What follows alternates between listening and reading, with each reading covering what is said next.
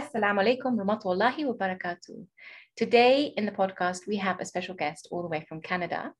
And I'm actually going to let her introduce herself because there is a lot to say, and I feel I would not do it justice. So I'm going to hand you right over to our guest. Thank you. And thanks for having me. I'm uh, excited to be here. Uh, my name is Stefanie Antunes, and I am a birth doula, a postpartum doula. I'm a birth doula trainer with DONA International. And my life is all things doula and babies and families. So I run a couple of agencies, a hospital doula program, and I am a very, very busy trainer. I train people from all over the world, which has been a little side benefit of the pandemic. That is awesome. I'm really interested actually in your um, your work with um, healthcare professionals. That's something that is is is hot over here in the UK at the moment. If you follow the news, um, we're very much interested to see where the birth is going in the birth world and the relationships that we can actually have moving forward with healthcare professionals. Yeah. And I remember when I was newer, so I've been doing this work for 20 years, which I always say, you know, I became a doula before doula was cool, right? It was uh it was a very unknown at the time. I remember when I first started. First of all, I did births for a year and a half before I went I think I'm doing this thing they call doula, right? And that was a common common sentiment of people back then was doing this work and then realizing, hey, I think there's this training I can do, and did my training after about a year and a half of actually attending births. And um, and I remember, you know, as the years went on, in the first five years, I worked full time in my corporate career while I attended births, you know, a few times a year. And all, you know, as time went on, I found myself wanting to do this work more and more and more. And I remember wishing that we could be considered part of the team in the hospital. You know, what would that look like for families, but also for doulas? And so I remember wanting this idea of a hospital doula program of being part of it. And i knew there was something similar out on the west side of canada. I'm in the toronto area. And this one time i was a friend of mine who was a lactation consultant at a hospital invited me to come watch a presentation she was doing.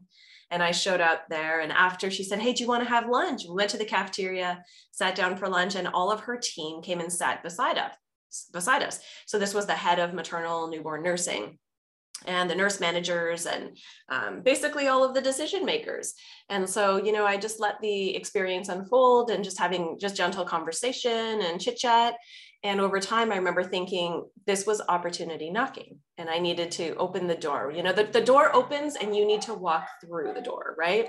And so I remember saying, sort of like nudge, nudge, you know, with my elbow, hey, have you ever thought of what it would look like to have a doula program here? And she said, well, what would that look like? And I didn't really know. And so, but my mouth opened and out came a bunch of ideas.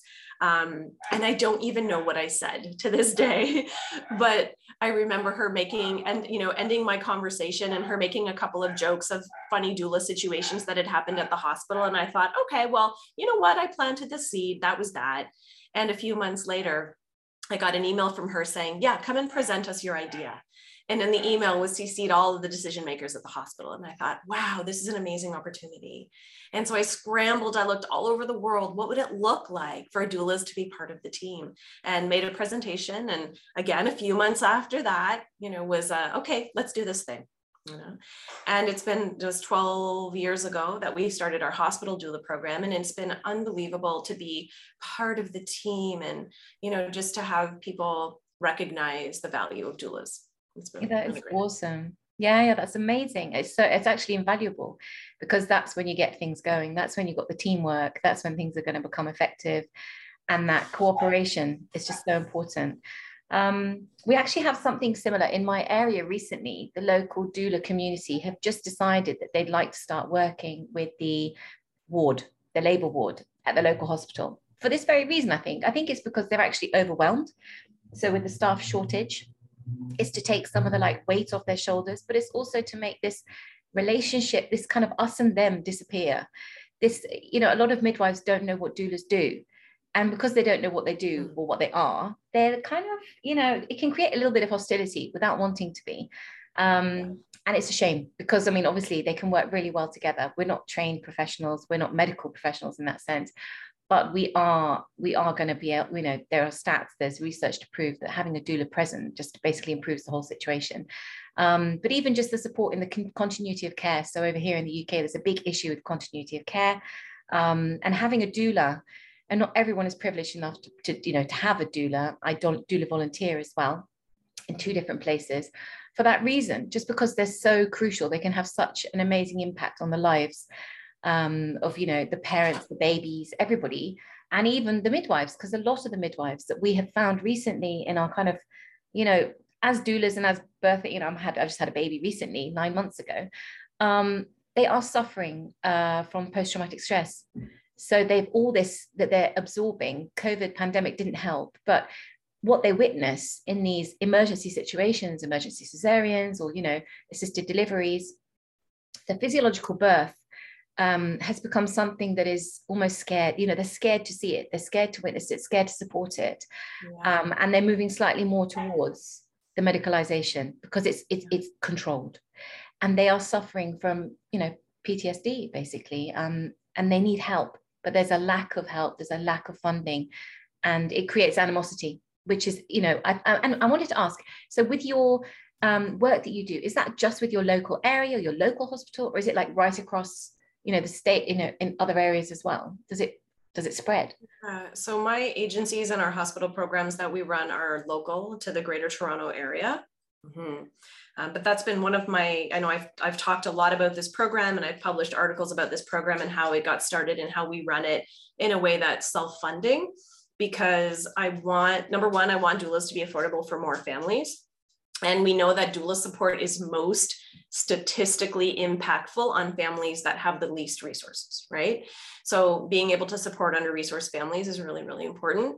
Um, but also being able to have a sustainable business is really important because, you know, the first many, many years of my career, I made little to nothing. You know, I, I used to call it my self-funding hobby. I would make enough to pay for my my expenses as a business owner. But I really wanted to do this work for my career. I felt like this was my dharma, this was my calling, and I needed, but I needed to make an income. And so, you know, I'm definitely one of the early doulas that was pounding the pavement saying, no, this can be a career, but we've got to change some of the ways we look at it. And, you know, for example, people say, to me all the time, well, I want to work with families who can't afford doulas. And I say, that's amazing. And it's really, really important, but it doesn't mean you have to work for free you know, I think, and because here's what happens when doulas take that model, they tend to not work for very, very long. They don't work for very, very many years because we can't draw from an empty well. At some point, there's the output of energy, but what's coming back, right? What what's what's the, the you know, everything is an exchange of energy. So how does the energy exchange when we're the ones giving, giving, giving, giving? And what happens is really wonderful doulas who are so good at their at, at their jobs attend a few births, maybe a couple of years, and then they say, nah, I can't do this anymore. This isn't worth it. And they stop. And think of how many more people could benefit from that support. If that doula was getting paid to do their work, they would probably feel like they could continue. There would be a better exchange of energy. It would be more worth all the sacrifice that we make to be on call, to drop what we're doing, to leave our children at home, if there was a better exchange of energy. Right. And I say, you know, instead of working for five or 10 families for free, what if you took that number of hours and we, you know, know we spend on average you know 20 30 hours with a family you know between our prenatal visits and our emails and our births mm-hmm. um, what if you spent that number of hours trying to find a local charity in your community that you could write grants together grant requests together to get funding for you to support more families mm-hmm. and maybe not just you but maybe five doulas or 10 doulas you know how could we use that time to make sure that we are we are achieving that goal we have of supporting under resourced families but in a different way that allows us to continue instead of a short-term thing because yeah. that's what i notice is tends to be a short-term thing yeah I got a frog in my um, yes. Yeah. Froggy day today. it's sustainability. It's the sustainability basically. Yeah. Um, and, and so our program, our hospital program, it does uh, offer, it's a two-tiered program. Um, we use it as a training ground for new doulas where new doulas can come into the program. We give them additional training. So they've done their basic doula training, but we give them some more training that, you know, as a trainer, I could spend an entire year training people. So obviously, when I spend 25 or 30 hours with people, it's clearly not enough. It's just the foundations. So we spend more time with them training. They don't pay anything for that. Um, and we give them up to five births. They'll do up to five births to get experience. When they're brand new, if they feel like they lack a little bit of confidence and they want that hands on support with a mentor. And so families pay a reduced rate to have an apprentice doula you know and people who want a certified experienced doula they can have that too through the program. But it allows us to, to offer our services to more under resourced families people with lower incomes uh, and it allows us to train new doulas. So that's been a really really interesting shift in our hospital program that's allowed us to um, do some of that work in a way that kept funding the program right? So we can pay our mentors. We can pay to have our website running, um, but we can also offer it uh, at no cost. And so, you know, for me, I tried getting funding uh, for a lot of a lot of times, and I'd get funding for a short period of time. And you know, as you know, that could be your full time job is getting funding. So I encourage doulas to partner with someone who already has that as a full time job, so it doesn't become your full time job to get funding. But when we partner with the right people, it can allow us to continue to do this this work. Yeah, that is so interesting. And and do you? I mean, I know you just said that with the pandemic, this has been really really good for you um, because you're online. But do you also work with people overseas, so internationally? For example, people in the UK, people in the USA, in Europe, or is it just you just based in Toronto and Canada at the moment? Yeah, so our, our programs and our client facing work we do locally, but my trainings, I've this has been my well, my favorite thing about doula work in general is being able to work with a lot of different families that I feel like my narrow view of the world, you know, being raised as a, you know, I mean, I'm a second generation immigrant, but as a white middle class person in Canada, um, I obviously have a pretty narrow view of the world. And being able to work with thousands of families and doulas, um, you know, in the last 20 years, I've been able to really privileged to get to learn about other people's religions and cultures and customs. And that is by far my very favorite thing about this work is mm-hmm. getting to learn about the real parts of humanity you know what makes people really human. And i say this all the time but i think being a doula makes you a better human. If you really allow it allow yourself to reach that place of true compassion you know really learning true compassion for other humans really allowing yourself to offer non-judgmental support there is some deep personal work that comes to get to that place and some of it is the work we do and some of it is maturity and the years of, lot of our lives that we've had um, which of course is at a different pace for everyone. But the, my very favorite thing about this work is being able to have met so many people and to have expanded my my ideas and my views. And so the pandemic has allowed me to train people. I've probably trained people in 15 different countries in the last two years. Wow and oh my gosh it's just you know it makes me so much more excited. Yeah yeah it's really rewarding as well isn't it? The, the, kind of being able to have that platform and share such neutral ground um, with no no kind of preconceptions because actually you know we birth is where it starts. It starts at birth. So there's just so much so much in common. And also there's so much to learn. When as a muslim you know someone from i actually reverted to islam so i wasn't muslim from birth but I have that double entendre in a way. You know, I've got the I've got the two sides of knowing the life that I had as a non-Muslim, um, born and raised in the UK, but well traveled. I lived in Canada actually in Toronto when I was young.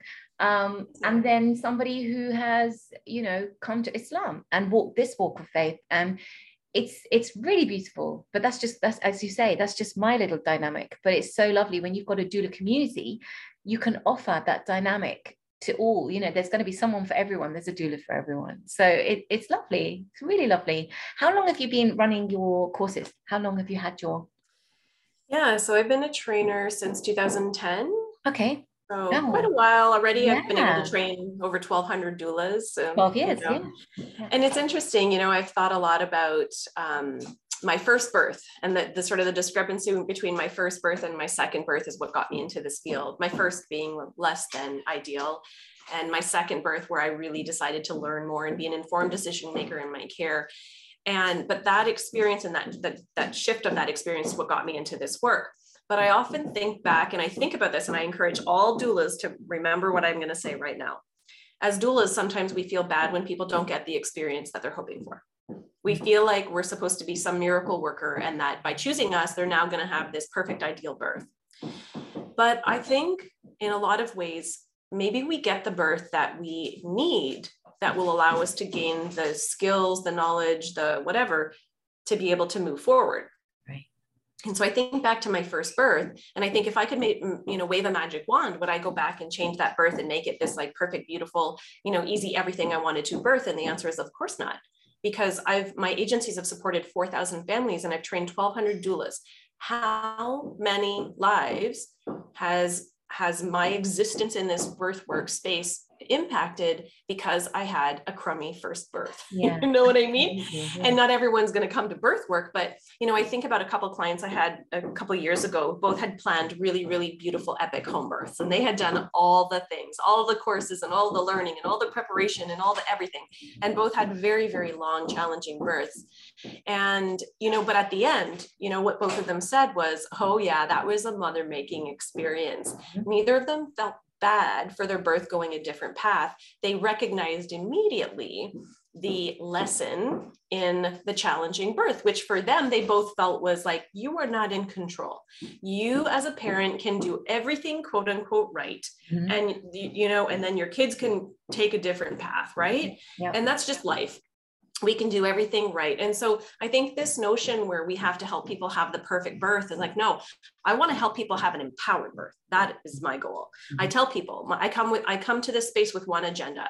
You come away from this experience and you say that was the most incredible experience of my life. Not it went exactly how I hoped. Right. what, what's the growth in that, you know? Mm-hmm. Yeah, absolutely.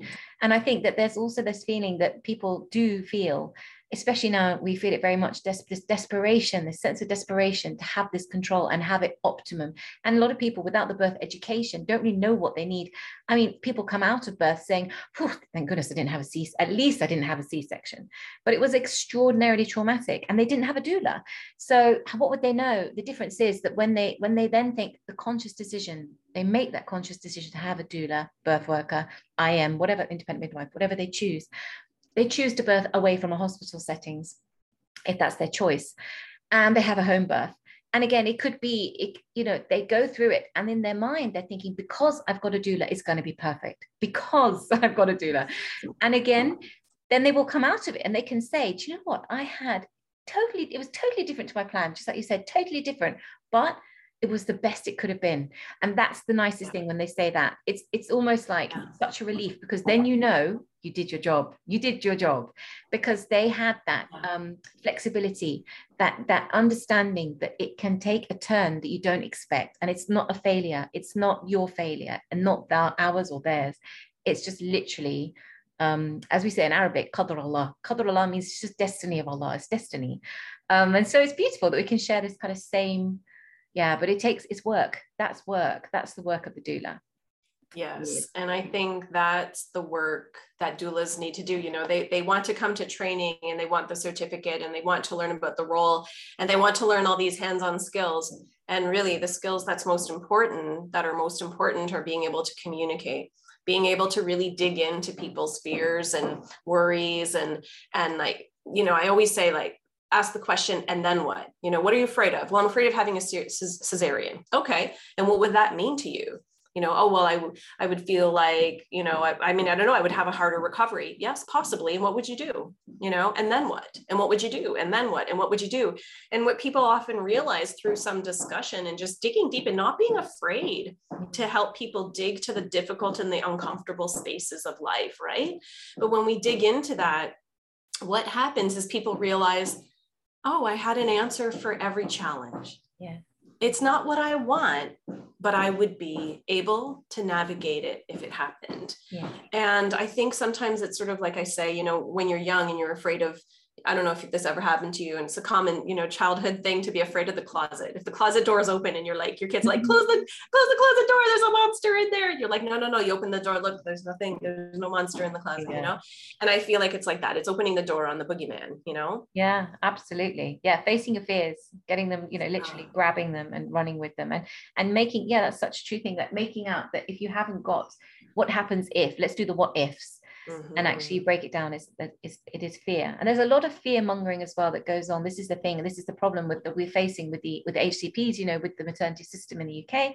There is a lot of fear mongering. So although we would love to have relationships with them, we'd love to be able to work with them there is um there is just this this constant kind of you know the the, the, the kind of phrases that come out that really just instill fear particularly in first time mothers people who are not born in the uk but are, you know have moved in they're immigrants moved into the uk don't have english as their first language or have very um, you know uh, not weak poor but poor uh, little command of the language basically. They don't have confidence in yeah. the language.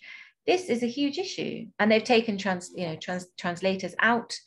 Um, translators often lack the emotion that someone has. So if someone says no it would be no not no with but she's a bit un you know it, they don't give you the emotion of the person as well so um, this is why, for example, you know, you know, we've got lots of grassroots organisations. We haven't got lots. We've got one very good grassroots organisation called Doulas Without Borders, um, which is very much along the lines of this, and it has another organisation within it called Mother Tongue, um, and that's run by Kate Woods, who is a, a very well-established doula within the UK as well. I mean, there is a fantastic team of well-established doulas in the UK um, mother doulas, as it were. And I guess you're, you know, you're pretty much like a mother doula in, in Canada. You know, it's it's it's it is so new. It is such a mm. new, it's a very old and new thing, you know.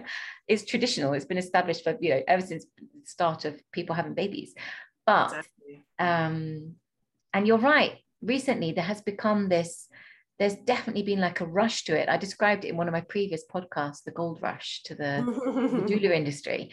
Um, and it's so odd because um, it's literally only happened in the last year, I would say, in the UK. I've spotted it.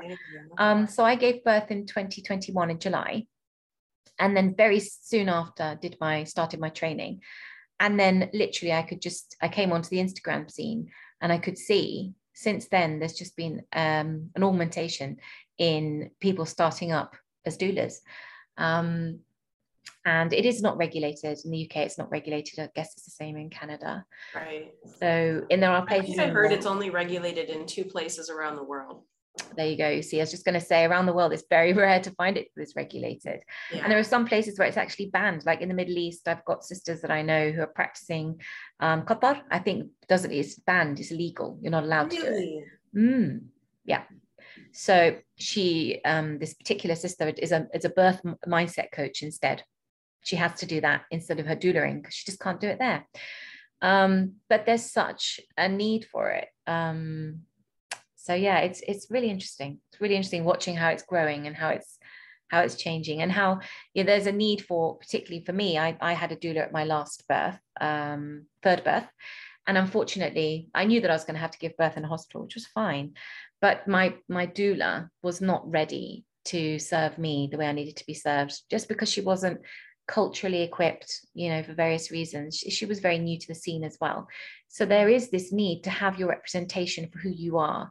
I'm very kind of keen on that's mostly what spurred me into think, saying i've got to do the training. I'd already supported people as a doula but you know i needed to get training i wanted to get into it and I, i'm literally just not i've not stopped really but i'm very interested also in the trauma trauma informed sort of side of things now um, how we can really support those who've had traumatic experiences and i guess maybe you you might have some experience with that as well in your yeah and i think that goes you know both ways that's we need to be able to support people from a trauma informed lens but also we have to acknowledge that when we see a lot of repetitive difficult things which we sometimes see as birth doulas especially if you work in an, in an environment where caregivers are not super supportive of people saying no to things then you know then we end up being the ones to suffer trauma or vicarious trauma right right, right. so i think that's i mean those are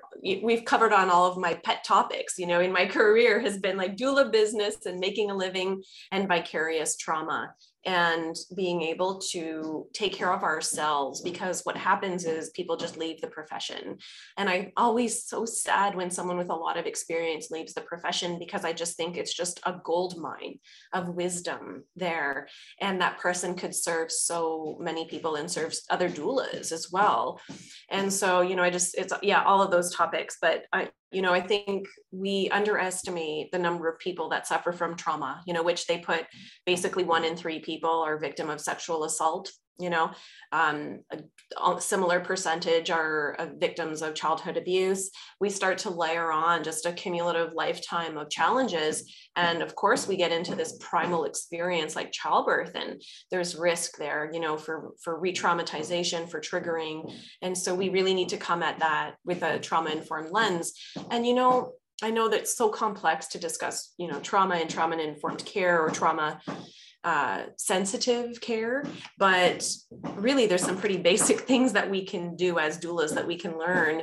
And, you know, the, the answer is to treat everyone with that lens, right? To right. assume that everyone has a history of trauma, not to need a client to identify their trauma, their past trauma, their past history of abuse, um, but just to treat everyone like that you know why do we think it's okay for someone to be laboring and you know uh, for for people to be doing exams without consent or to be touching without consent or or even just nudity. Uh, you know people have varying levels of modesty. And if someone wants to get naked and scream their head off in their birth i'm like yeah girl power to you.